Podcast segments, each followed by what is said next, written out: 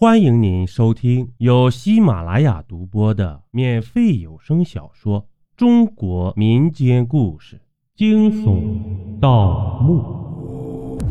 咱们书接上集，经过一个转角，我终于看到了一点白色的亮光和三个不断动着的人影。他们身旁地下放着一大堆工具，还有黑驴蹄的。我惊讶地张大了嘴巴，我还想继续向前走，可是不巧却是踩到了什么滑腻腻的东西，一个趔趄摔倒在地上。当然，肯定也弄出了声响。谁？敏锐的张伟立刻听到了我这边发出来的声音，我看到他停下了手中的活朝着我这边走来。我不敢乱动。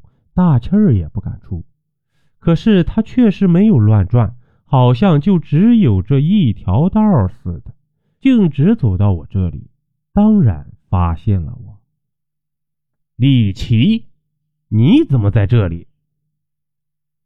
我看到张伟脸上明显掠过一丝不悦。不是叫你在家里不要出来的吗？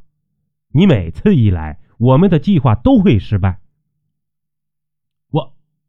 我也不知道怎么就到这儿来了，我支支吾吾，不知道该如何回答。丫的，我什么时候陪你去盗过墓了？我记忆中从未有过这些事情啊！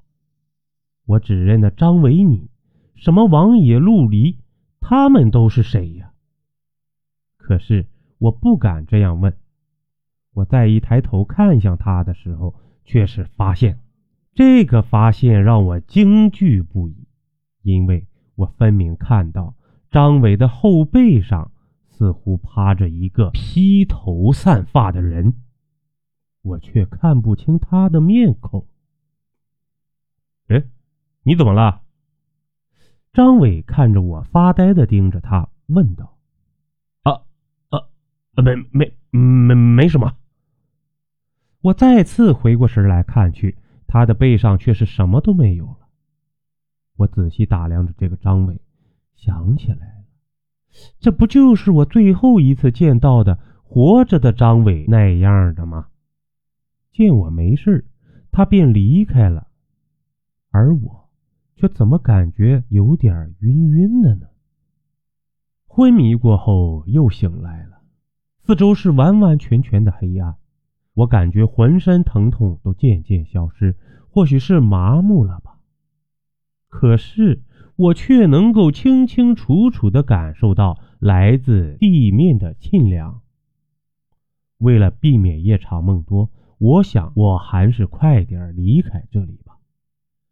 黑暗的地方还不知道会发生什么。嘿，你你你们注意！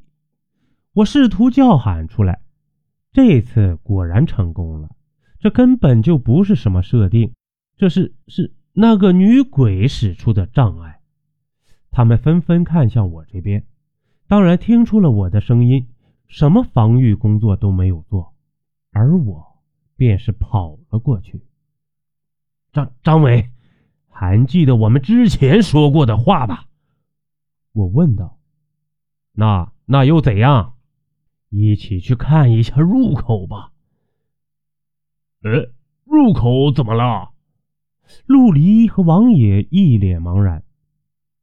刚才的声音，想必你们都听到了，那是墓主的魂灵的惨叫声，而原因就是你身上的玉佩。我说着，指了指陆离脖子上的观音玉佩。如果我没有猜错的话。我们来时的入口已经被封住了，接下来是一场死战。啊，我我我，我们还是先去看一下入口吧。陆离建议道。这一次，张伟却是没说什么，想必他对周围空气温度的下降也是感受到了。沉默代表默认。我们走吧，我平静的说道。各自拿好工具，我走在最前面引路，我知道他们不会伤害我的，因为刚才发生的这一连串诡异的事件，他们不敢随意乱动我。我说出了那么多让他们瞠目结舌的话，此时他们看起来还是依附着张伟，实际上，呵呵。邀您继续收听下集。